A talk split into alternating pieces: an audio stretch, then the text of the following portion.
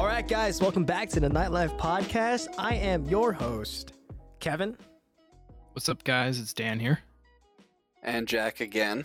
Guys, welcome back Once to the Nightlife Podcast. Dan, what episode are we on? Uh, we're on a couple. A couple. I, what is it? Seven, six, seven? I think. I think. think we're on six. I think this is episode six. And I am grateful, and we are grateful for everyone's support uh, for the past couple episodes. Thank you for just coming back and tuning in. We just keep coming back, so I hope you guys keep coming back. Well, I mean, we, we, we like to come back because it's just us boys talking and chilling. But hey, I, I yeah, thank you guys for just supporting us again. We've doing this for six weeks, actually, minus the weeks that we didn't post. Technically, we've been doing this for eight weeks, which is weird that we've spent two months of our lives doing a podcast. But I mean, I guess so, yeah. but hey, I think it's starting to pay off. Uh literally. Uh, which is cool because again we did get sponsored. We just need to get all that. We just uh, have to actually do the sponsor. we have to do the sponsored bit, which is it, it's there's some back back end stuff that I have to uh coordinate with the guys with, but overall, I mean, hey, oh yeah, this we got sponsored. But how have you guys been? How's work going for you guys? It's all right, I It's guess. right. It, Yeah, it- it has not been terrible. ooh, No, it hasn't been. lucky for you, it's it's it's gotten busy over here on the west coast, the west coast. Uh, I, I shouldn't say like- it hasn't been bad. The last two shifts I worked haven't been bad. The the Thursday, Friday before that were atrocious. Atrocious. That is true. In what sense? Um, I had EMTs on Thursday and Friday bring, bring in patients that um probably should not have come to us. They they probably should have went to the trauma center. Whoa, that's And fun. I ended up with them, so you know. Cheers to me Cheers for to having you. the worst luck.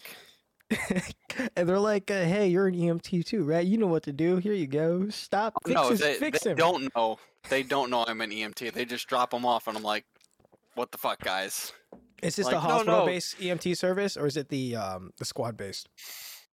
We get I, it, it's been both, Oh, so which is unfortunate because yeah. I I would hope that you know the organization that does the pre-hospital EMS for our hospital would know better, but well, Not always. EMS is its own little They- they- conundrum itself that we can get into later on in life. Mm, I, I'll just say this: they should know better. They're getting a paycheck to do this, and it's it's their job. But it, sometimes people get lazy, man, and that's that's where patients and nurses It- and everyone suffers. That is It actually blows my mind true. how some of these people have these jobs and bring human beings to a hospital to seek medical attention.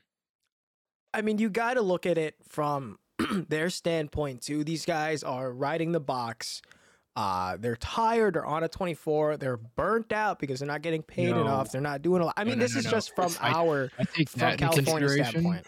I take that into consideration, but there's some people who there is zero common sense. Like if a patient has an injury of a certain, you know, caliber, you don't do certain things. Oh, That's yeah. just human I common sense. Not understand even Dan's medical. point of view, but I've done both sides of it, and I understand, and I've seen like these EMTs or paramedics or whoever bring in these patients, and I'm like, what was your thought process on this? Because if I was doing this, I would not have come here. activated trauma alert and go to New Brunswick. like that, and that's me as a volunteer. Like I, I didn't get a paycheck riding an ambulance. That was me just making the best decision for my patient, even if I have to go, you know, 40 minutes out of my way to go to the nearest trauma center.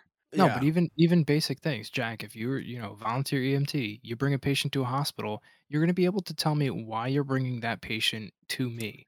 These Most of people, the I time. literally go, why, why, you know, what's the patient coming in for? And they go, oh, I don't know. I Okay, hate that. now- I now- fucking Name and date of hate birth? that, No. dude. Like, Like I don't know what's their name. I'm not sure. Did Why- you check why- the wallet? I have no idea. or they come from a, sn- uh, a nursing facility and they do not know why. I mean, like, okay, so sometimes the nursing facility is, is dumb on their part, but these EMTs, No, you guys got but there's like also- you need you to know why you're bringing your patient to the hospital because we need to know what we need to do. Like, you know, they brought in someone who was like super fucking tachycardic or hypotensive. It was a BLS run. I don't know why fire didn't, you know, go with them. but they're like, you know, and they had a fever, so that meets the protocols of sepsis.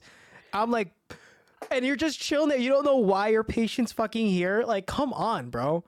To be fair, um, I don't run a lot of nurse, or I didn't run a lot of nursing home calls because we didn't have those um, in the area I was at, at least when I was doing the BLS. So that's fair. From what I've heard, it's next to impossible to find a nurse at a nursing home at two o'clock in the morning when they're trying to transfer a patient out. Oh, that's not my I- patient. yeah, I get that part. I understand Yeah. and I sympathize, but like, There's also a legality that there's a form that's supposed to come with them, fully filled out from these nursing facilities.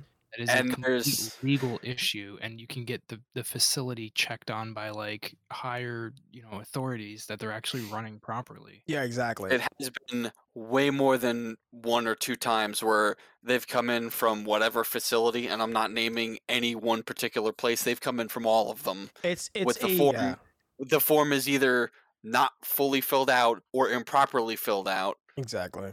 and it it just hinders our progress. It's like it has vitals from three days ago. Okay, so you didn't do vitals before the transfer, yeah. or it has no known allergies, and we pull them up in our computer system, and it's like a list of allergies, fifteen things long. Exactly. Yeah, but that's that's like the only thing that kind of sorts that out is like being able to pull up stuff in the system. If we had a universal system that we can all use for this, which we are, you know, mostly trying to lean towards, that would make life so much easier. Yeah, bringing like a universal system into it that that would you know, on paper it's great, but then you just have all this. It it sucks because that goes back to healthcare being a a business, right? And these companies that that have this this um, monopoly on on certain parts of healthcare, they're gonna lose money because we move to a a universal charting system, right? Or or some some monitor that that you know everyone has that syncs up your vitals and has patient history on it. And because i mean we just i mean for me today like we got new monitors. And that you know when you discharge a patient their information gets saved for seven days in said monitor and in that whole entire system. So if that patient somehow bounces back to us we pull it back up readmit them and you can check out their stuff that's why this episode is going to be about our technological advances. i like how we went from bashing emts to fucking technological Yeah, we, kind, advances we we did get a little sidetracked there, just like I mean, Listen, I'm own not path, bashing but- EMTs. It's just sometimes they make either bad decisions or the wrong decision, and you you learn from it, or Yeah. I hope you learn from it. I've been there. I've been the new guy on the truck. No, see, I, I give people the benefit of the doubt, like you know, learning from it, or I'll even like sometimes be like, oh, like maybe like this person should have had this, like in a kind way, or like you know, educate about it, but in a respectful way.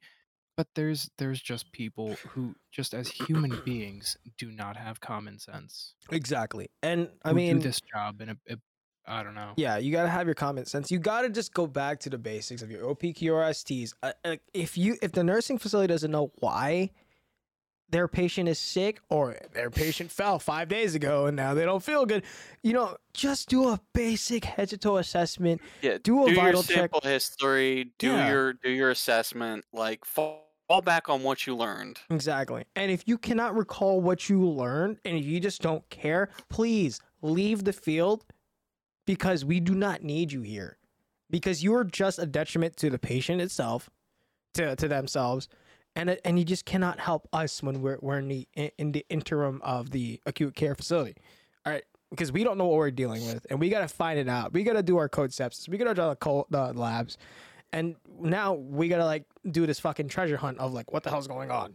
and that's the thing with the emergency department is that we we work on this such little information from the beginning we essentially have to figure out what's going on and then figure out how to help that so you know those little details of them coming in being able to give us some sort of information really helps us out whereas the floors you know we we kind of already know what we're admitting under they know why they're being there they know like what's been done for them they Yeah. know the route of care They have a lab work. They have IV access. They have medications. They have an admitting diagnosis. They have all of that stuff. They have And, an you know- order for specific dietary needs. Yeah, every Order for telemetry, check vitals every eight hours or whatever Where's it the orders? You know what I'm excited for? I mean, we just talked about vitals and all that fun stuff. I'm excited for because again, we did. I mentioned that we got new monitors, and So tell us about those. they're Yeah. the brand new Philips monitors. I don't know if if I think they have them on the telemetry floor in your hospital, Dan. They're really nice, actually. they they will sync up and input vitals into the chart. You can do like different types of sequences. So let's say we do a conscious sedation and we need to do Q vitals uh, every five minutes, Q4 minutes, and then you can do you can set it up to do after that Q4 minutes, you can do the next sequence to Q15 and then Q hour afterwards, and it's just all one little thing, and then you hit start, and it'll do all that, and it'll be So, like- continuous Like room afterwards. monitors? Was that? Like room monitors? Yeah, room Yeah, monitors. the, so like the ones on the walls. on yeah. the walls yes so you can do all this crazy stuff we have like for me it's it's it's it, from going from the hospital in new jersey to here it felt like i was back in the stone age because we can't update automatically our vitals like we they don't go straight into the chart i gotta take them and then i gotta chart them this one eliminates that from my job kind of so which is You really couldn't. nice there's so much. You can choose different types of rhythms. So let's say this patient has a paced rhythm. You can go into the monitor hit the you know this this option specific option and be like oh this patient has a pacemaker and it'll relearn the rhythm.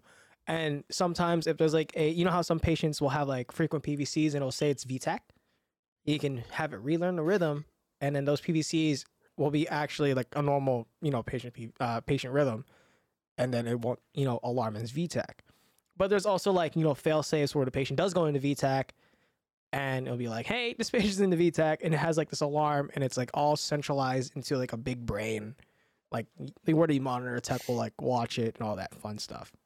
Yeah. See, that, so does, Kevin, that does sound nice because, like, you had back when you were with us, we could put input the uh, information like the vitals and stuff directly from the monitors. But you had to do it for every single different time on the old Yeah. charting system. Like you had to open up seven o'clock, put the vitals in. Seven fifteen, put the vitals in. Seven thirty, put the vitals in. With the new system, you could go in and hit, you know, validate vitals and pull Q15 vitals for the last two hours. Yeah, and just exactly. hit save. You also Yeah. had to make sure it was that specific person logged into the monitor. I mean, we're better now. We, Yeah. were at we used SCM. Now we switched to Epic, but there's still so. Good many. old epic. But that sounds nice that you're able to pull the rhythm. you I can wish pull the we could rhythm do and you that. can pull past rhythms in the um from and from save the it to monitor the itself. chart. Yeah, and Yeah, save it to the 'cause chart. we have the- so We have the telly thing, but like Jack walked by the other day, he goes, "Oh, like room 21. They were in like VTAC for a sec." And let me like Yeah, pull it up here. Looked, but it you- was it you was a can't legit input run it. of VTAC, and I'm like, oh fuck. You can't input it to the system. You can't like the only thing you can do is print out that like Print out specific the moment six second strip, and put it in their chart. put Yeah, it in the physical chart. Yeah, no, I mean that's what we can do too. It's like this whole entire like um modicum of things where it's just so I feel like a 45 minute class was not enough to to learn everything. We're gonna have to learn everything again by trial and error. Um, but it's gonna be really good for for our ICU holds, our DOU holds, and like printing out the strips because like the monitor tech can print out all the strips at the end of shift, and then you know all those everything all those rhythms can be put into the chart and all that fun stuff because you know depending on on the type of hold uh, that we're holding in the ER, you know, we need those strips to see if you know they do have a run of VTAC or if they their the rhythm changes or whatnot. And I mean, it's just so it's really cool to see these this type this type of advance in healthcare. But to be honest, I'm pretty sure there are far more advanced monitors out there, and we just got like the next update because we really needed it. Because I'm pretty sure they have like crazy stuff that we that Yeah, are millions I- of dollars that we will never see unless we work at like a Mayo Clinic. Hospitals are very behind with monitoring software Yeah, Oh and god, yeah. charting and all this other stuff. They only upgrade when they absolutely have to because it's a, it's a cost saving measure. Unfortunately, yeah. Um, I know a paramedic in uh, Pennsylvania who's working on an ambulance where they just got um, I don't even remember the brand name, but it's a whole brand new monitor system, like specifically designed for EMS. So it's not like the Zoll monitor, it's not the Philips monitor, it's its own thing it's and it has all these features that are Yeah. built specifically towards EMS. Like it has, uh, you could buy a ultrasound probe and plug it directly into the monitor. Oh yes, a couple You of the have yeah. glide scope and plug it directly into the monitor and have GlideScope on your uh, well, LifePak style device. like that's that's I, I I need to bring one of the the fire guys that I, I worked with onto here because Like, It's That's really literally cool. brand new. It came out in like the last year or two, and they just bought you know a, a new setup for all ten ambulances they have, or however many do you they know have. how like that will make that makes their lives easier and it makes our lives easier. I mean, it's just giving us like the best of the best in the field and in the hospital makes you know, it, it really helps kind of, you know, maintain the patient's life. Like But you're it able to do not so helps- much. Like you're saying, Kevin, it don't, not only helps us like make our lives easier to do what we have to do, but it, it makes it more efficient to help the people, to help the patients. Yeah. Like it always annoys me, like hearing hearing something like that. It's like, well, why can't this be standardized? And it's always back to because it costs money. it costs money and it it it it like oh you're good with the equipment you have now like it's yeah, like the charting our- system we have EKG yeah. machines that we're like pulling wires off of other EKG machines to make one EKG machine work. yeah exactly like i would have to like there's one that doesn't sync up so ha- i would have to freaking constantly like go to another machine and just do it. Like it's it's a lot and unfortunately like, it's again it goes down to to it being a business and i understand i'm not a ceo of a hospital. I don't i don't do the fucking budget. I'm just there to to do my job and make sure that none of our patients dies and you know our nurses are are, are helped out and all that stuff because that's just that's just what i do. But i mean if we you give us the equipment to do it i'm pretty sure more people will come to the hospital because we give Kevin, them you- such you- great care You want this equipment? yeah i want this equipment. You want the best? You want the best of the best? the best of the best please All I can do is a pizza party for you. Sorry. Ah, well, you know what? Those pizza parties, I don't give a shit if it's like 12 hours old, Uh, man. no, sorry, It's no, not even no good pepperoni. pizza. It's No it's pepperoni. It's not even good pizza. I don't care, man, because at night shift I eat a lot, and I oh I don't care. I'll eat a pizza, at, especially when I don't bring lunch and we have a pizza party. I'm like, all right, cool. I don't have to do anything. so- Dude, So I I got a- end up I got a being question. busy by the time I I work my way around to the pizza, it's all fucking gone. yeah, because I eat it all. Wiped out. Yeah, I got a, a actually a little side note before I ask my question. Somebody had brought like two pieces the other day randomly, put them behind the uh, nurse's station, cut them into like like each slice, cut them into thirds, so it was like a little sliver essentially, so so many people can just like grab a little piece. It's like It was a like third grade pizza minutes. party. Yeah, pretty much. But like you know, it That's was, because it was cool. only two pizzas, it's like hey, everyone can get a little bit. A Not little bit. twenty minutes, and I watched the entire box of pizza just disappear. Oh and my like god. somebody went to open the box and the empty box is still there and they opened it and I was like, man, the look of disappointment on your face right now. Yeah, know how sad that is. I was I was actually uh, for the first time I got to be charged. Um for a shift. oh, Yeah. Yeah, I'm. Chargers. I was able to watch Damn. that. Yeah, that- it went actually bad. It went bad fast because I I was- showed up, I showed up at seven and he got so many squads in. no, Dan, I'm sorry. I apologize. I was I was very worried because I just I don't want to do a bad job and I want to I want to be able to be that charge to like make sure not only is the like everything running fine, I'm putting people in the right places, but that the nurses themselves aren't like struggling and I'm not really screwing them over. So I want to be almost like a little bit more personal with the nurses and like make sure like, hey, your assignment's good. I'm gonna put someone here. You can take another one even though you just got one 10 minutes ago. Yeah, let's do that. that's that's that's a good charge there. I don't know how long it's gonna last, but hey, that's a good charge. I I mean, I had no idea what I was doing, and I made it work. I feel like. our people people said I did decent, and I want Yeah. you know that was feedback. that was so- pretty. uh, There was a point where Dan was like sitting at the desk and I was behind him and I had like two minutes to not do anything immediately. Like I'd caught up and Dan's like, "Hey, look at this!" and he pulls out the stack of papers of all the ambulances came in. oh my He's like, god. Since I, s- since I took over uh, and became charge at like whatever time, we've had eleven ambulances come in in like however many since- hours. It was since three, and it wasn't. It was probably like eight, nine o'clock, I think, and it felt like so many more, but it was only like eleven squads that Yeah. came in. Well, I yeah, was like, That's- that's this a is lot in It's such eleven ambulances he more. had to room in addition to people coming in from triage, and we only have forty three beds. He, he had to fit in eh, all the people that were already there, all the people coming in from triage. He had to fit uh, eleven more people somewhere in the emergency room, Yeah. I mean, and he did it. He did a good job of it. So Congratulations, bro. I'm happy for you. I mean, I just want to do a, a quick a quick shout out to to the charge nurses out there and and the relief charges. Like like you guys do so much and and we love you. And I'm talking about It's it's, not the easiest to manage. it's that. not. No, I, I feel bad because our we have two charge nurses at night, and you know we used to have three, but now we have so many relief charges taking over. Like like a really good friend of mine, um, Mike. He he takes over charge a lot, and he does really good. And it's just like sometimes they they don't let you know your charge until you clock in the shift. so surprise, you're gonna get destroyed. yeah, surprise. Also, it's really busy, and you have about ten, you know, telemetry DOU holes and like four ICUs. Well, Jack Jack knows this, but that's except for you, Kevin. That's essentially and the listeners. That's essentially how it happened for me. I had taken a charge nurse class three days mm-hmm. prior, and mm. they had me do charge for like four hours one day. But three days or two days prior, I did the charge nurse class, and I walk into the shift, and boss was like, "Hey, like I don't see you on the schedule. Are you supposed to be here?" And I was like, "Yeah." She double checked. like, oh yeah, yeah. Like let me make sure you're. Yeah, let me move stuff around.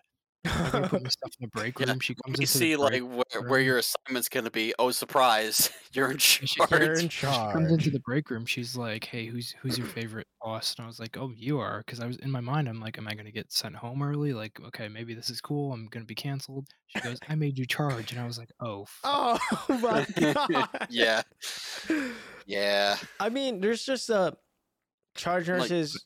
they're they're amazing. Uh, and relief charges, they really got to step up to the batter's plate, and they tend to knock it out, depending on you know how long they've been doing it. But I mean, it sounds like you for your first night of charge, you did pretty fucking good, bro, and I'm happy for you. I'm proud of I you. think I didn't drown, and I it's because it's weird. It's like a different type of stress. You're like you're not you don't feel busy, but your mind is constantly working. yeah. But yeah, I also there's a, like a certain chaos to it that I really liked, which I feel like is bad. But well, you did a good job of it. Yeah, And- man. I mean, were you guys able to get beds, or were you holding the whole entire time? I think we were Uh, getting no, beds it that was- night. Yeah, it was it was flowing. I the ICU took a little like it was a little bit of waiting, but we had a few of them that then that up. Yeah, um, good, I mean, though. like Dan did a fantastic job as charge, and the nurse nurses all worked fantastic. But we would be absolutely destroyed if we didn't have you know all the support staff and everything backing us up too. again, it, Yeah. No, yeah, yeah. we, we it- had The we had so we housekeeping, had X-ray, all that. Oh, massive had- shout yeah, out to X-ray techs, by the way. another- Sorry, X-ray techs, Alex. Alex. No, um, Specifically also, also the X-ray techs in my hospital because they're they're they're. I'm getting a little more into like seeing what the X-rays are about, and we had this patient who had like CHF exacerbation, and he was like, I was like looking at it, and I'm like, so so where's like the you know you know the enlarged heart, and he was like trying to show me, and I was like, whoa, that's really cool, and then we did like a ET2 placement. He was showing me that, and I was like. This is really cool. He's like, dude, if you ever want to learn, just you know, you know, follow me around and like ask me questions. I'm like, thanks, man. It's like it's good to learn from other departments, you know. I was like, yeah, yep. I- Are you taking Alex a look at the the uh, exact the thing. tib fib fractures and the metacarpals and stuff? Oh yeah. Okay, so let's talk about that really quick. So when I brought up the the foot fracture, and then I said metacarpals afterwards, it should have been an or in between foot fracture or metacarpals. Because if you do know your splints, I mentioned a volar splint, meaning that the I wish my video. We're not doing video today.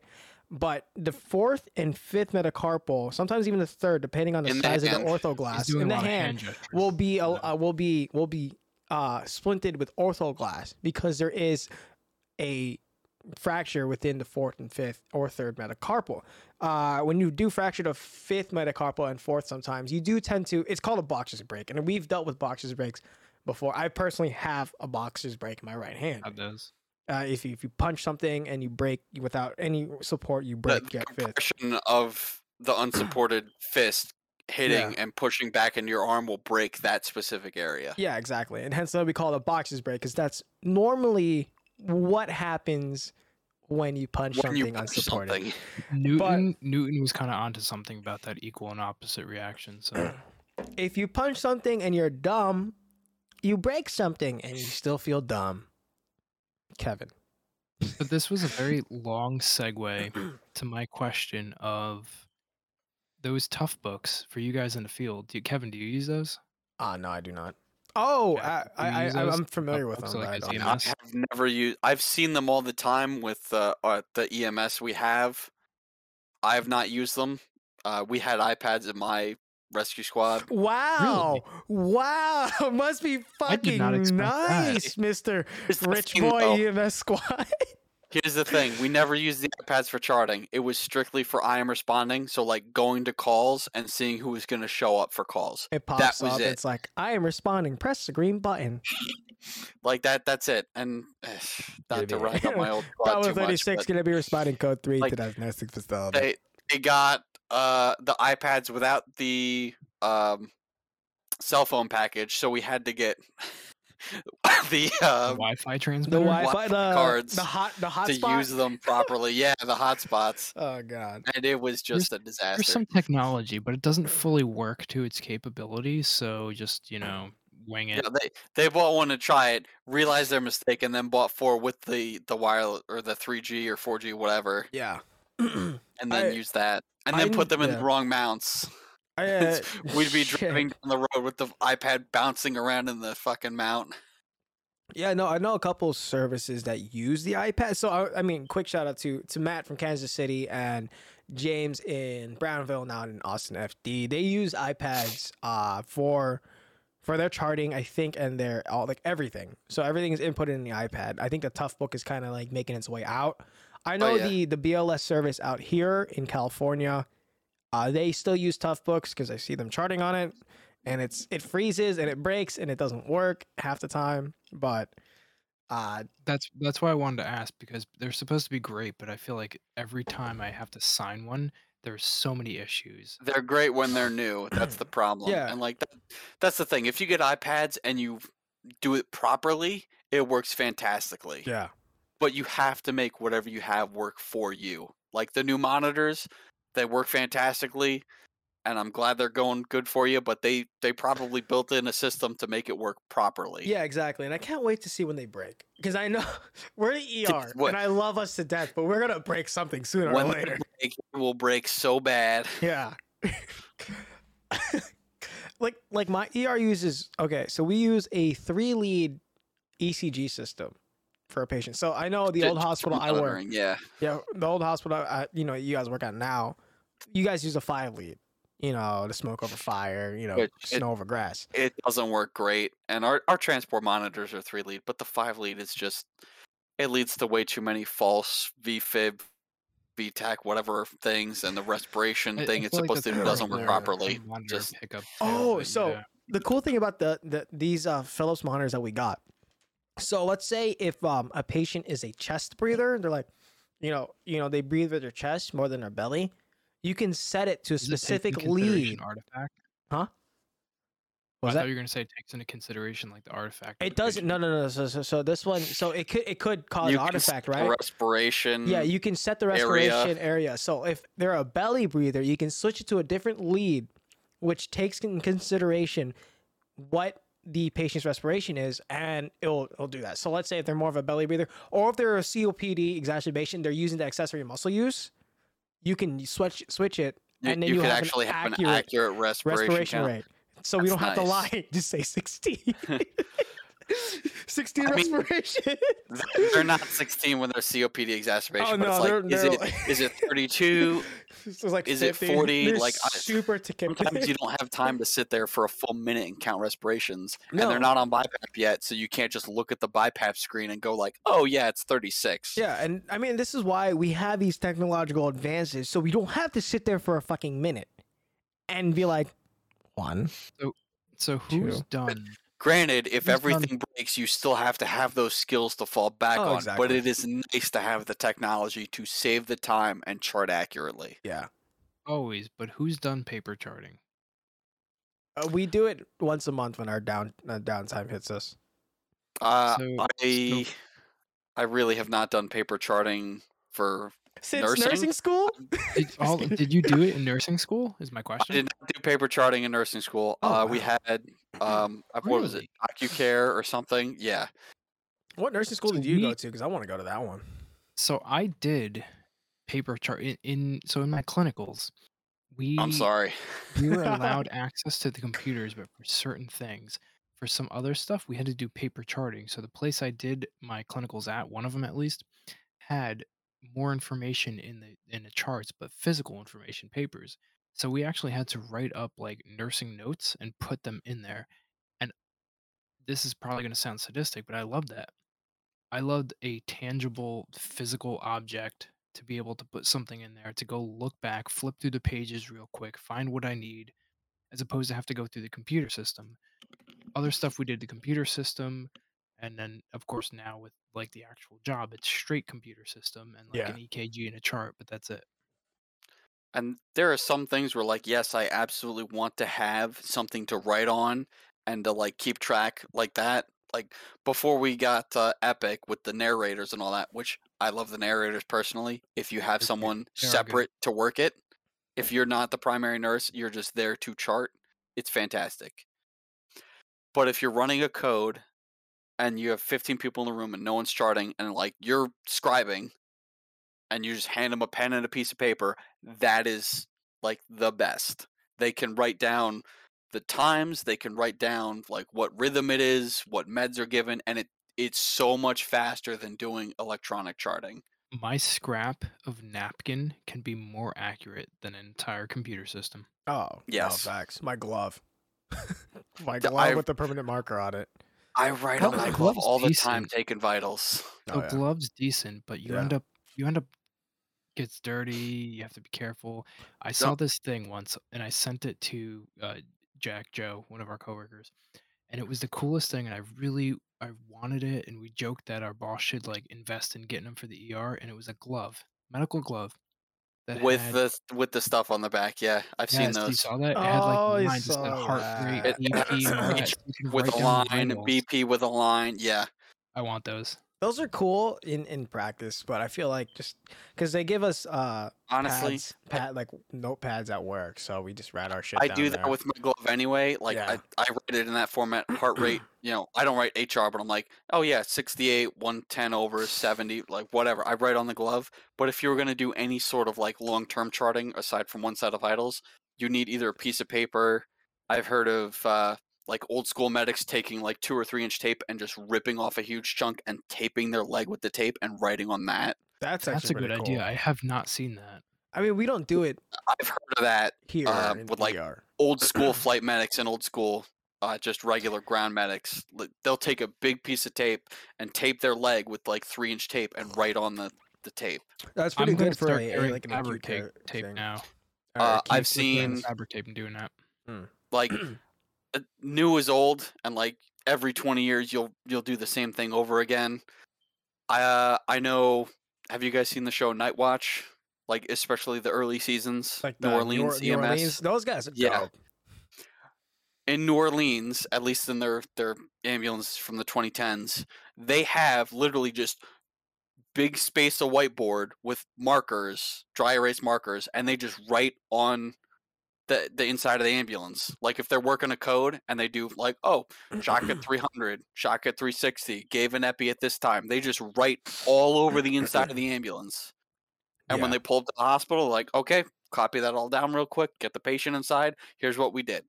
Yeah, that's that's really good. I mean, anything you can write on, even your fucking skin, is a is is, is basically a charting right there. Like we had an intubation. Um, that I think my last shift. I think it was like, was it Monday? And I had a I had an orientee or a fairly new person. He's he was done he was off orientation. Uh, he was following me. He was like, so I want to know what your role is here. because I don't know. He was asking me that. And I was like, well, this is what I do. I'll set up GlideScope. I'll tell doc we're ready. We call respiratory, and then we get ready for the intubation.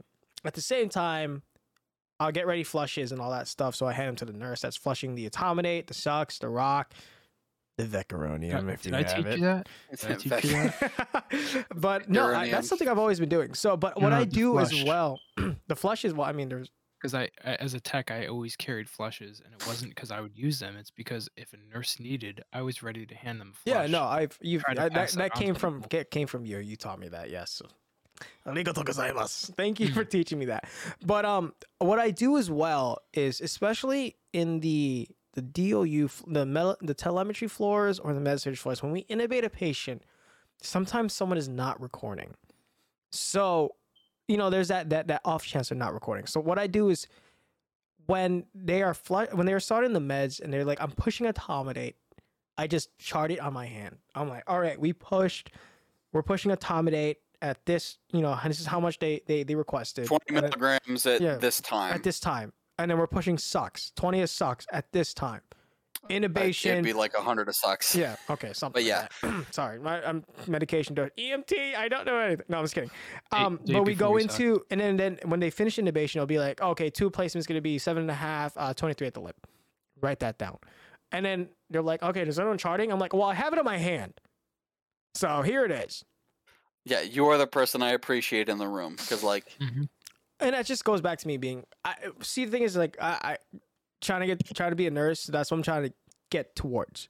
And that's what everyone loves about that you know?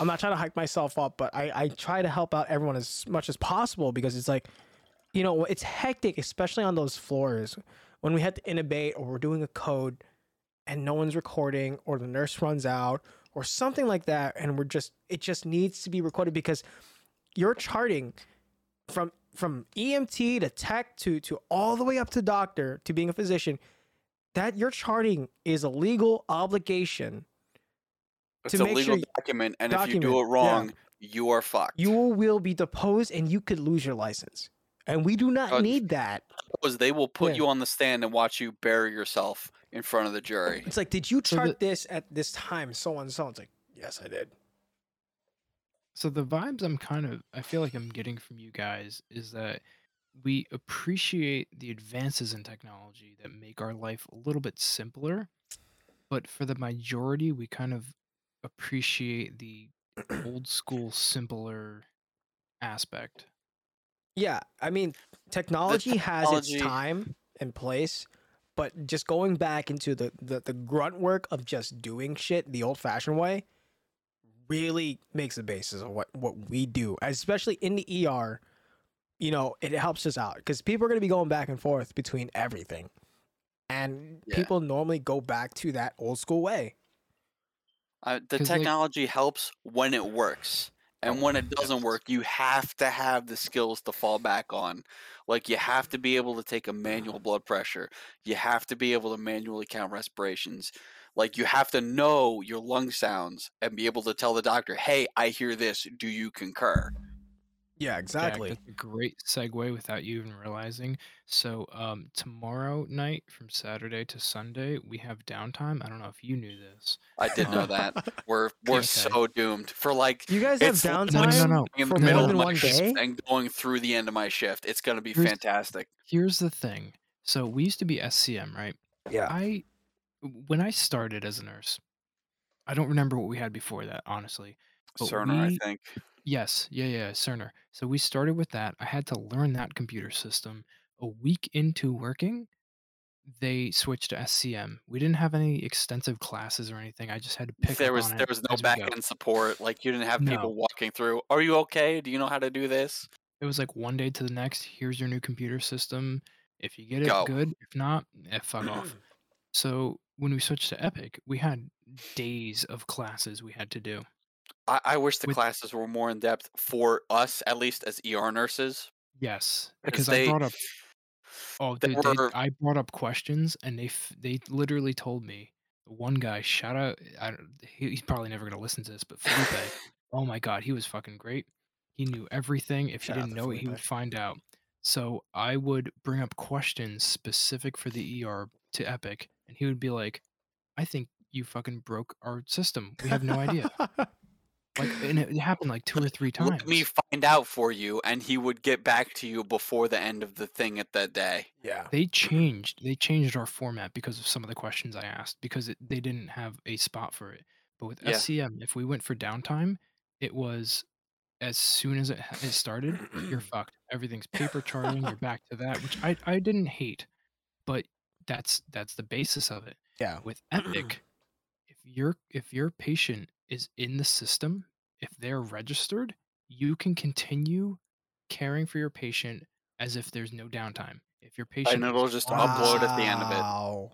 yeah, because it, it it like it's like when you disconnect from Wi-Fi. I guess it would be the best you know representation Like, of this. It's like a Word document or like Google Docs, I should probably say. Like you can keep typing on the Google Docs, and then when the internet comes back, it uploads as Mhm. like the most recent save. So you guys don't Yeah. technically have a downtime. You don't need to bust no, out the we paper do. charting. There is We still do. a downtime. If your patient comes in after the downtime has started, Yeah, they're it's not. 100% yeah, paper it's, It's charting. paper charting. paper. But if your patient, especially your ICU holds and all that, if they're already admitted into the system, you can continue charting.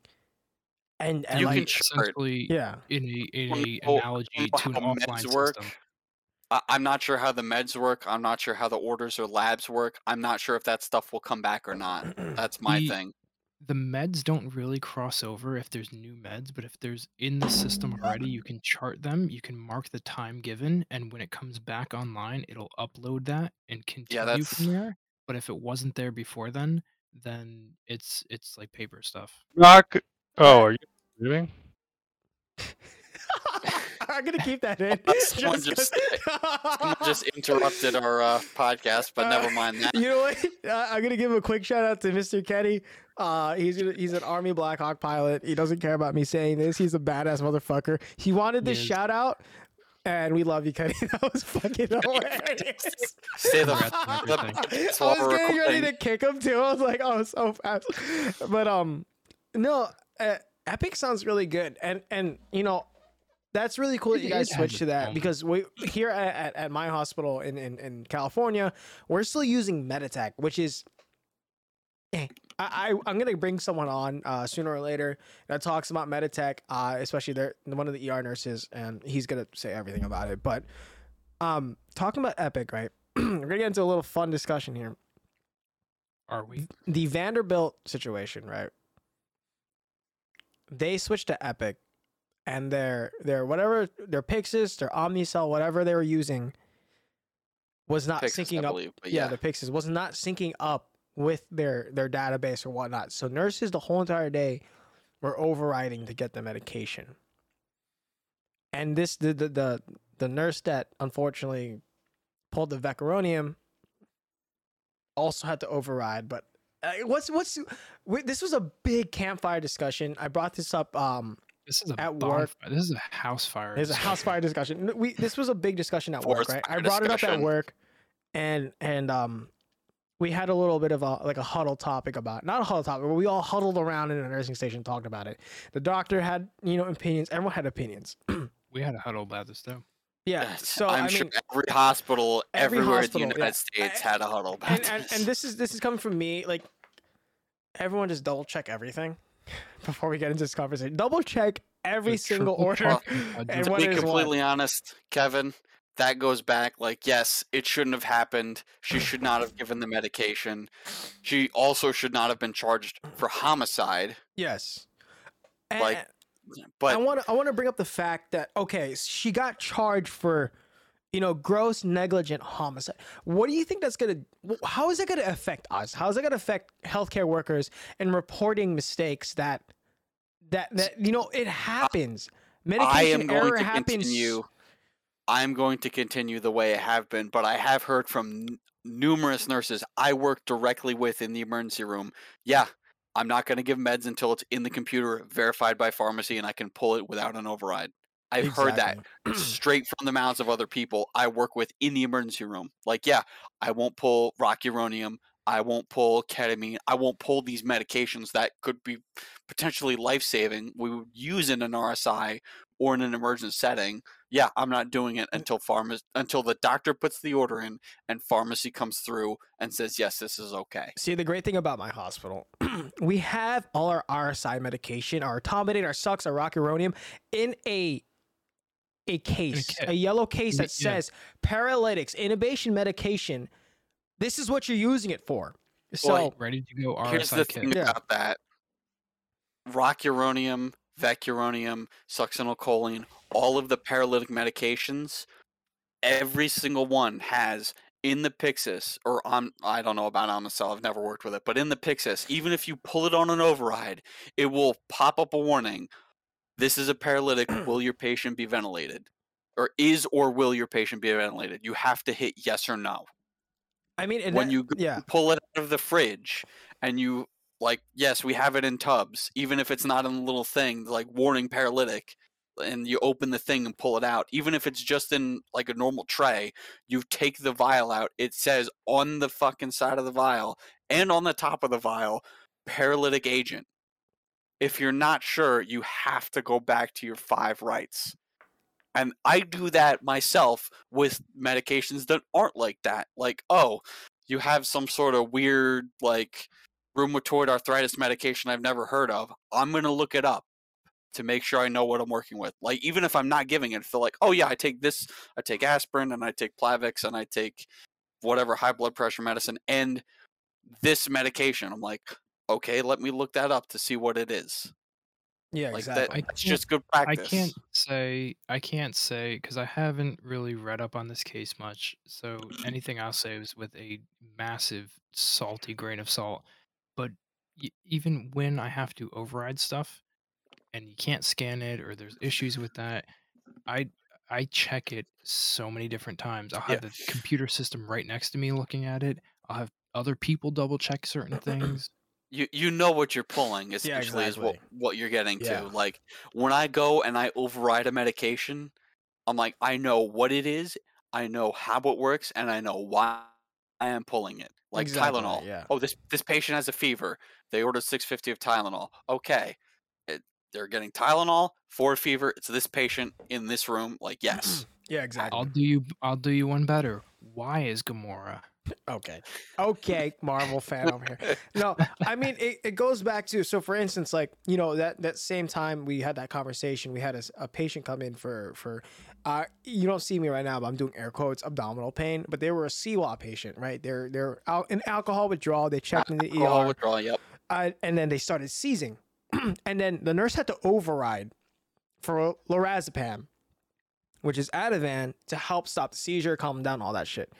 And it goes back to to knowing the generic name of the drug, right? So when that nurse, uh, um, I forgot her name, RaDonda something, uh, at Vanderbilt, overrided and tried to pull Versed, which is generic name Midazolam.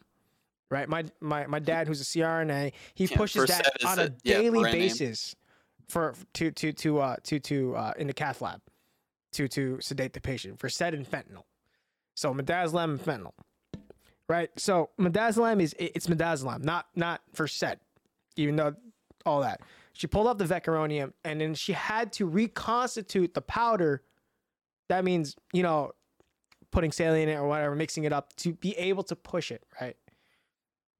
Shouldn't that have been a red flag that you're reconstituting a medication besides all the the paralytic shit uh popping up, especially on the Omnicell or the Pyxis? You know, like like I have to I have to ask from a nursing standpoint, if you're pulling medication and it says, is your patient going to be ventilated? And you ignore that, knowing damn well that your patient is not going to be ventilated, like, like, was that just like alarm fatigue? Was that you were so stressed out that you did not know what was going on? Or you just, you also, she, I mean, the, the, the she had a preceptee. She was the float nurse, which is covering all the breaks, helping other nurses out. And then she had to get this patient down to CT for a scan or a PET scan or what's going on and unfortunately, you know, all this happens. I mean, like, what's your standpoint on that? Like, to be honest, I, I can't speak towards her mindset, but I have questioned things as simple as Tylenol before. Like we've Yeah. had pediatric patients come in. We're not a pediatric hospital at the hospital me and Dan work at, but yeah, we're an emergency room. We see kids. We get kids. We get medication orders in kilograms for kids, which we're not used to seeing.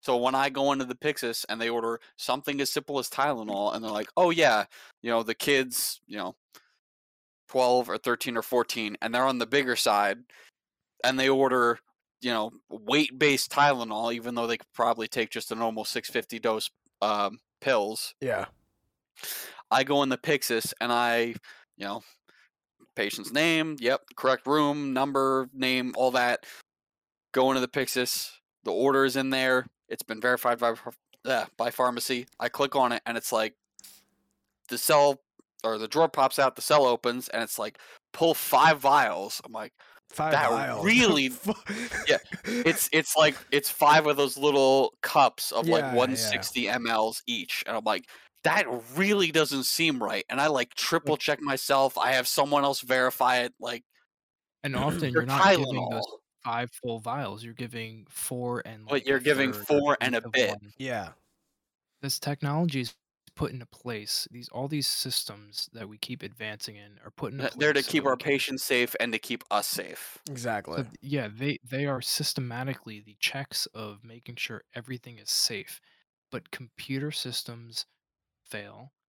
The sometimes it doesn't work. Sometimes it's just things don't cross over. There's downtime. So it is ultimately up to the nurse to have to figure out. You know, let me. All right, this isn't working. Let me be the computer system for a moment, and you know, just double check. This isn't right. Maybe this has to be calculated. You just double check, triple check the five rights. yeah. And if all lot. else fails, check with the person who ordered it. Which is Ninety percent yeah. of the time, it's the emergency room doctor. They're sitting right next to you. Like, exactly. hey, did you order this? What was And the dose? Do you want me to give this? Mhm. from my experience, the pe- uh, the people I can at least say for the people I work with in the ER, those physicians and those PAs and NPs, if They're to them, fantastic. we have a relationship where you can go to them, you can be like, "Hey, I'm questioning this medication order. Maybe I don't understand it. Maybe you made a mistake. Can we just like talk about this for a sec?" And maybe they'll they'll clarify and be like, "Oh yeah, this is the reason. Like we can do this, we can't do this. Hey, you're right. Like we shouldn't be giving this. Let me switch it to this." You know, it's that open communication and just Not only will they say, yes, that's correct, they'll explain why. Like, yeah, the Yes. kid, his fever was high or whatever. Like, yeah, I want you to give this medication at this dose. That's proper. And I'm like, okay. Or And if it's, if I bring it up and they're like, oh, yeah, I made a mistake. Let me change it from like Tylenol to something else. Yeah, exactly. Those are Like, the good ones okay. because you you don't always have those types of you know physicians, PAs, and all that who will do that. You know, Yeah. some will be like, "Why are you questioning my orders?" Exactly. So of course, up to the nurse. I mean- to be administering this medication. Yeah.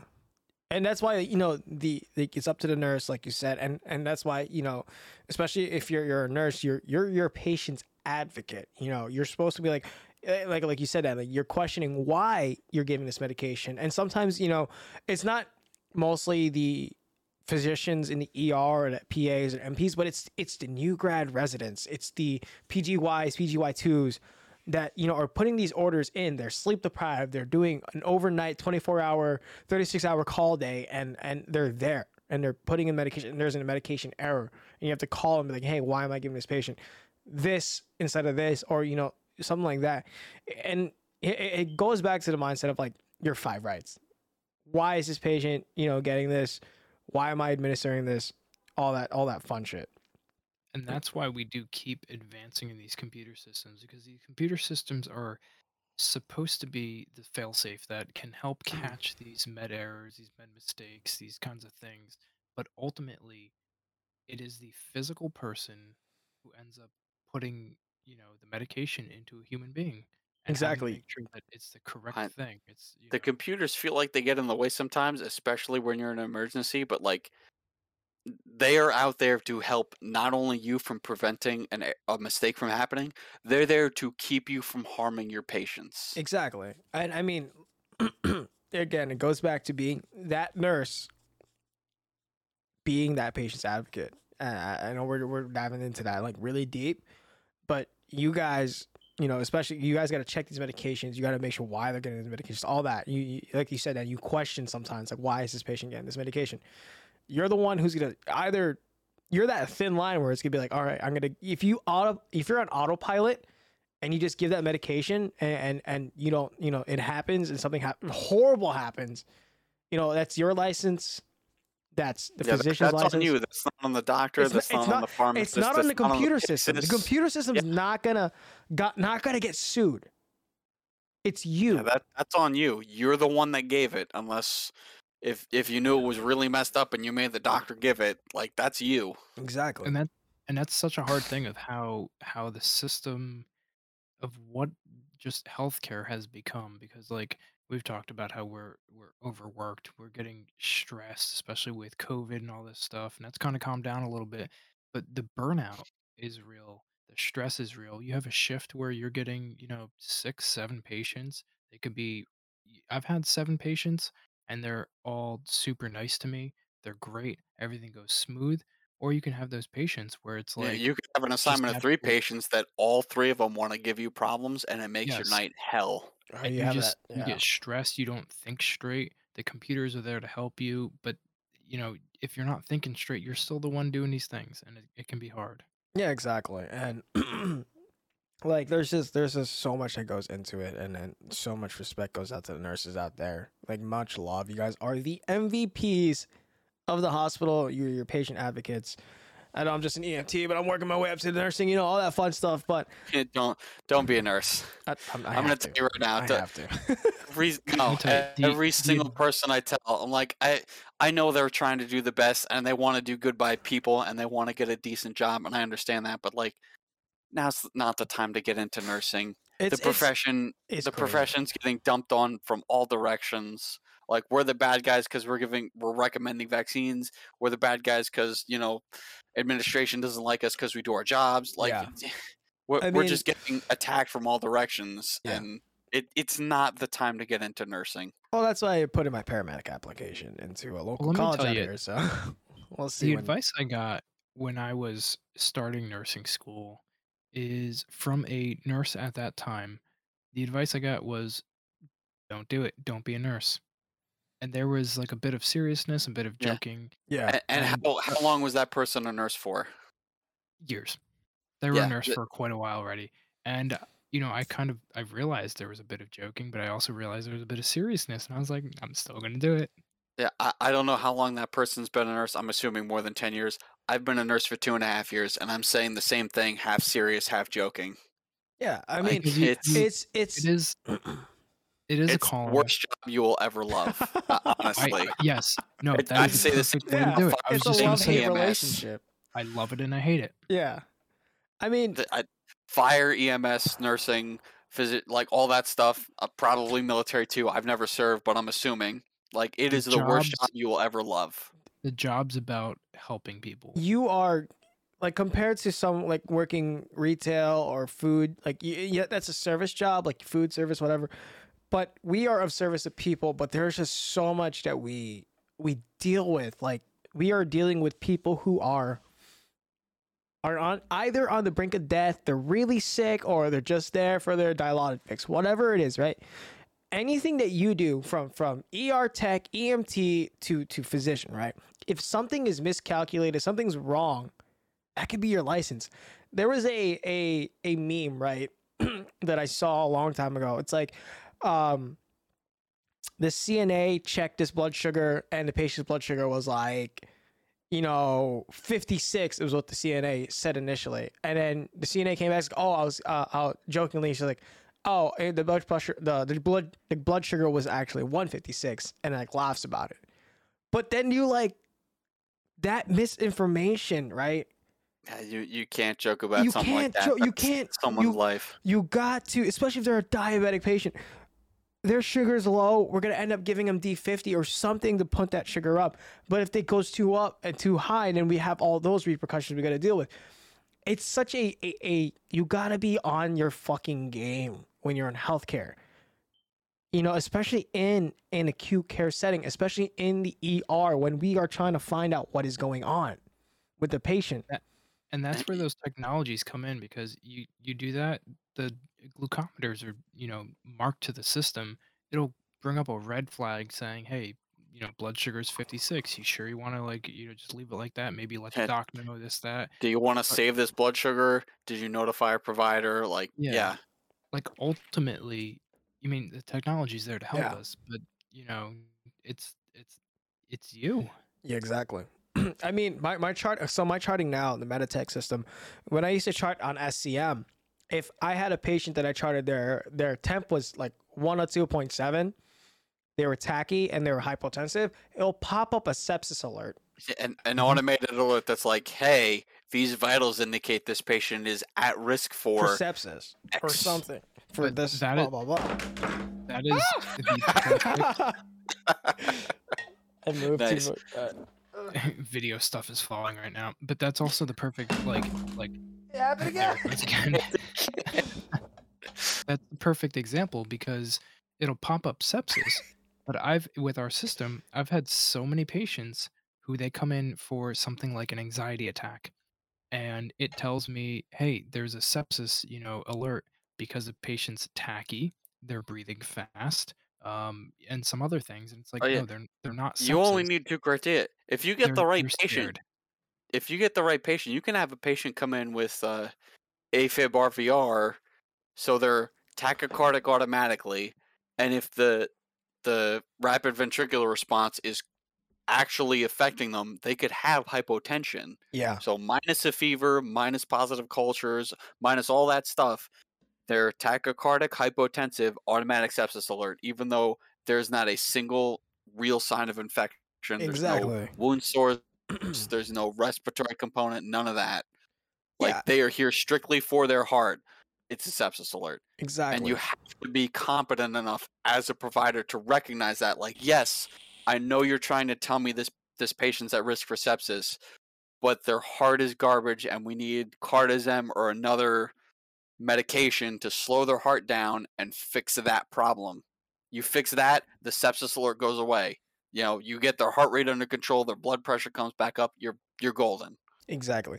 I mean, so uh, I had this patient come in. So when I work triage, it's like my favorite part of my job, right? I'm able to do all my assessments, especially when I'm paired with a specific nurse. Bernie Burns, massive shout out. He's never gonna listen to this podcast. He's an old Filipino dude, but he, he loves Triage teaching is- me. On a side note, triage is a perfect place to learn your like 10 second assessment. Someone walks in the Mhm. door, you can go, "Oh, you're fine," or "Holy shit, we need Exactly. to get you, You, in a you're room." the right patient now. presentation is, is what's gonna tell you what the fuck is going on most of the time. On a side on a side side side note, Super miss our side note. burns.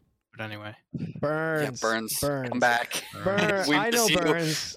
Um, Mm, Thank you. Burns is Miss amazing. you. We were I miss you. I haven't seen you for a couple of years. But we're going into, you know, this patient came in, she hit her head on the uh you know how like you have cabinets that you like overhead cabinets and you like, you know, pop Yep. up sometimes. So she hit her head and then it was like yesterday. and she uh she came in just just light headache, some nausea, vomiting. And her presentation was normal. It looked normal, but her vital signs indicated something else. She was hypertensive in the 170s she was tachycardic and she was running a fever, right? So that like makes my mind Mm. boggle. I'm like looking at the triage nurse and I'm like, that's such a weird presentation, especially vital wise, because that meets sepsis protocol as well. That Yeah, she looks fine, and- but her vitals are all over the place. yeah, exactly. And I was like, let me retake this just in case. And it was still high. It was still hypertensive.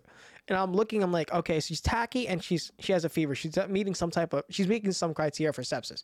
Uh, at least the sepsis protocol. And then I'm like, you know, something just felt off. Like I was like, something is either wrong with her and she's hypertensive. Could, you know, that that hit in the head caused some type of clot to be there. I don't know, but she wasn't doing any stroke like symptoms. I mean, she was discharged really quickly, but I mean, you know, I just that mindset of like, what the fuck is going on with this patient? You know, I Like, feel if like it, yeah, if it doesn't meet some sort of typical criteria, that sets off alarm bells, and that's a good thing as a provider because you're like, hey, this patient looks like they're okay, but their vitals are messed up. Something is going on. Their Yeah. body is saying something's wrong. exactly because a fever indicates that you're trying to fight off your, body's trying to bur- burn off some type of infection, some whatever. It's fighting something, right? You goes in, it goes into this defense mode, and you guys can definitely elaborate on this because I'm paraphrasing right now, but. You know, a fever, you're tachycardic, you're hypertensive. That means your pulse pressure is really fucking close. And um, Not necessarily. There Yeah. there are some uh, brain injuries, especially in bleeds and herniations. Obviously, this wasn't that because she Yeah, got yeah. discharged, but she had discharge. uh what was it cushing's triad i believe Yes, I straight remember that. widening pulse pressures and like all that stuff factors into this that is a very very late sign of significant brain injury and potential herniation. We like, had we had a patient uh, a long time ago. He had he was a he was a brain bleed Cushing's I think it's Cushing's triangle, and his pulse pressure was Triad. Was it widened or like what what's what are we looking for widened Cushing? pulse pressure. So Yeah, they're they're pulse pressure. hypertensive. Yeah, So their their top numbers way up there in like 170, 180, 190, Yeah. but their bottom number is still way down in the 60s. exactly. So So- you can if you get them early enough, you'll see it. Like Yeah. they'll be normal, and then the top number starts going up, and the bottom number starts going down. Yeah, I remember I had to. I, I was with this nurse. Like she, this patient became a one to one, um, for nursing and for for sitter. So I was I was actually really happy to be sitting for this guy because his pulse pressure was, was widened. His he had a subarachnoid bleed. He was like alert, then he won't be alert, and it's just like. It, he was changing so much. He was braiding down and then going into like a bigeminy rhythm. Rhythm, if uh, if I remember correctly, Yep. like, and it's just all these things going on. And I was like one of the best learning experiences I ever had with some type of brain bleed. And now I look at that Cushing's tri- uh, triangle and I try to like determine like what the hell's going on. Shout out to Heather. She was a traveler. She was amazing. She taught me everything that day. But yeah, Cushing's triangle. Uh, I mean, I'm glad you brought that up, Jack. Go go on, Dan. Yeah. It, it's just it's Cushing's triad. Cushing's Yeah. Keep triad. Oh, I triangle, don't know why I said not the triangle. perfect What word. is It's triangle. irregular Cushing's triad. respirations and widened pulse pressure. Yeah, I- regular- I need to look it up because I don't remember off the top of my head. Why am. I bringing up triangle? There's, some, there's in the morning. another thing and another anagram or something we use for There's so triangle. many- There's so, so many Anagram triads and not right triangles and other things. Like it's it's hard to piece It them all really together. just it all blends together at the end of the day. You But know yeah, what else c- blends together? Technology. but I mean, And that's why without- this episode is about. we we really went on a tangent on this one, but I mean, like and that's That- fun. It's no, a it's- free it's, form it's a podcast. freeform podcast, and we really we really hit a lot of like fun a, a points lot of today. it's like like a lot of what we talked about is technology based. Every there's technology in place to help all of this. yeah, but, exactly. like ultimately, the the details we're talking about is is us and what we're doing with this technology, not based on this technology. exactly. You you can look at your monitor all day all day long, and if you don't have the background to understand what's going on with your patient, you're just looking at numbers. Exactly. That That's it. monitor shows squiggles of a heart that indicate normal sinus or AFib, but unless you know how to read that, you you don't know what's going on. Yeah, yeah, I, no. I mean, I I'm think sure you've seen this, Dan, a hundred times before at least. But like, you look at a monitor and it's saying AFib, and you're looking at it and you're like, "That's definitely a flutter." Or you're looking at Most- yeah, That is literally most of our monitors. You look at it and it's like it's beeping, you know, V-tach. it's beeping and you're like, "It's or beeping V-tach," V-tach. Or it says normal sinus, and you're like, wait a minute, that looks like they're in AFib right you now. You need to What look at the rhythm. That's it. Like your rhythm will tell you everything. Technology is great, but it is not the fail. It, it kind of is a fail. you have to know what you're doing. Like Exactly. technology is fantastic, but you have to have the skills and knowledge to back it up. And Epic like, we switched yeah. to is, is great in so many aspects, but there is still aspects that we are trying to get changed that we're, you know, And and there are still As- limitations. The computer always- cannot yeah. tell you as everything. a human yeah. being, we make a better judgment call than some Or of some this computer, technology yeah. can do. I mean, and that makes like for me, like I'm always grateful to to have gotten my dysrhythmia or like my arrhythmia certification, where I'm able to to and actually hit me the, like the last couple of shifts where I'm like, that's a PVC, that's a PVC, like this guy's in a bigeminy rhythm, and I hit the EKG and I showed it to the doc because he looks like he's bigeminy. He's like, yeah, he is. And this patient was that Caesar pa- that a seizure patient that we had that was a CIWA patient. I think we talked about it. I, I don't know, we talked about a lot, but you know, it's just like, you know, from from from and I have to say this from a tech standpoint, and the techs listening to this, get your dysrhythmia cert. Even eh, some hospitals out here in California require you to have your ACLS Everyone, and PALS. Like, doctor, EMT tech, like whatever certification, whatever stuff you hold, keep going for that higher level. Like exactly. keep learning. I was fortunate enough when I was doing BLS that we had a paramedic unit based out of our station, and at night, like I worked the night shift. Then I would work, you know, six P to six A, and they would just come out of their little closet that we had for them and sit at the table with us and just talk to us about shit. exactly. And they taught me so much stuff Like not only on calls when we would go together, but like just sitting there, they'd tell me about ACLS and they'd tell me about medications and IVs and all this other stuff. Yeah. I'm so fortunate for that. Oh and no. that's Yeah. every time like I have an EMT student or a medic student or a new nurse or whatever in the hospital, I'm like, yeah, you see that? This is what that means. Like this rhythm, like this is normal sinus, and I'll draw down on a piece of paper. This is what it looks like. And you see that rhythm? This is what that means. This is torsades. You need to do something right now about that. you know you need to know like your five lethal rhythms like and i mean i am so grateful to to have these like the, from from nurses like dan in the old in my old hospital to, to nurses now like you know they Shout out teach me Dan. everything. Shout out to dan. Oh he's on the podcast. Um Oh, hey. but like being able to because I, I i i i some again some hospitals in california require you to have acls as an emt to work in the er my dysrhythmia Which cert is I almost up. So i'm going to get my acls and pals instead of having my dysrhythmia because it's just it's just i'm able it's It- better it's a upkeep. higher level of education, yeah and exactly it, it will serve you better. exactly It not only takes I it not get, only like- takes that lower level of learning, but it adds a new layer. So you're not only have You- You're that, not like, just doing standard, something because you you're see better. something. yeah Yeah, you're you're not doing you're not shocking because you see this rhythm. You understand what's behind it, exactly like torsades or like something like that. Like you understand instead of just shock them and push magnesium because that's what we do for this. You you understand it's a it's an electrolyte imbalance. You have to correct that if you want to actually fix the problem. Exactly. I mean, And- it, it goes down to like you know, I've been I'm always asking questions like, especially like a wide QRS complex, like that's that's like indication of hyperkalemia, high potassium, right? Or or it Yep. could be either or depending. So you know, I'm always asking these questions, and I'm like, what? Because now that I see a wide QRS complex uh, while I'm doing an EKG, I'm like, this patient have they have some sort of electrolyte balance, like yeah. potassium's up or something else is fucked up. Like exactly. Or if we're pushing amiodarone, that's an antiarrhythmic. Like all these things that I have learned from being in the ER for God knows for the last three, four years, especially it's. I mean, I can see it benefiting me in nursing school. That's it. But also as an EMT, and I say this to any ER tech out there, and even a any uh box guys, any 911 guys, get your dysrhythmia, sir. Get an ACLS and PALS class. Pay that four hundred dollars for it, and it will help nurses. It will help everyone. It, you just you're just being a better asset in the And don't emergency think you're- field. don't think you're hot shit just because you're making a paycheck. Like there's always something else to learn.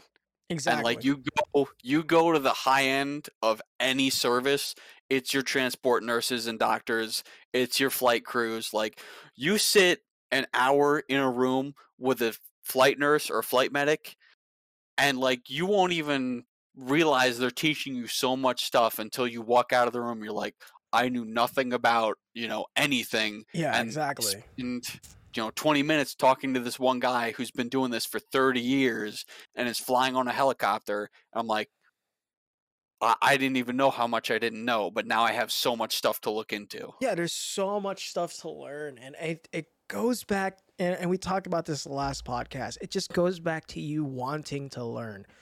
You know, if you're going into nursing school, if you're going into medic school, just learn everything you can from these people because it will give you an edge and it'll give you the right frame of mind to help your future patients out.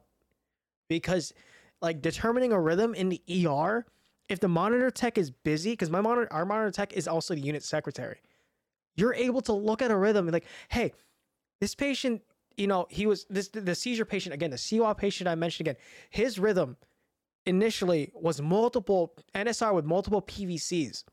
Then I went down to an occasional PVC, and then I brought up to nurse, hey, this guy looks like he's in bigeminy. He looks like he's multi having multiple PVCs again. We brought it up, and that was like a, a sure shot sign. For some odd reason, every time he went into that rhythm, he had another seizure. So we started like watching all that. And I was like going back and forth with the nurse, learning all this shit, making sure that my rhythm checks were on point. All and and, and you know, we did another EKG, his PVCs got cleaned up. You know, doc was like all that. But overall, just learn. Just keep on learning. Have that yearning to learn. I, I think Dan needs to uh, get off. But uh, well, I mean, we did. I'm we, just checking the time. I have to use the bathroom, man. I'm gonna be honest. I gotta go to the bathroom too. But one, we, one final thing I have to put in, like, Yeah. if you think you know everything, if you think it's time, like you're done learning stuff, it's time to get out of the profession. Every day is a new day to learn, and if you if you say I know enough, get out before you you hurt or kill somebody. exactly. It's in called healthcare practicing medicine. Industry, in the healthcare industry, you never stop learning. Doesn't Yeah. matter how great you are, how top of the top you are, you never stop learning. Exactly. I mean, you know, it's it. That's what it is. It's practicing medicine. We're always learning. There's always continuing education, and that's what it is. That's that's the profession we're in. But guys, That's why it's called practice. fine- practice. Yes. And there's a fine balance between you and that technology, but ultimately, it's going to be up to you. Anyways, guys, we are about, you know, a good hour, 15 minutes in to this podcast. I just want to thank you guys for coming in, taking out of your time to listen. This one was a very fun podcast. We got very lively with it.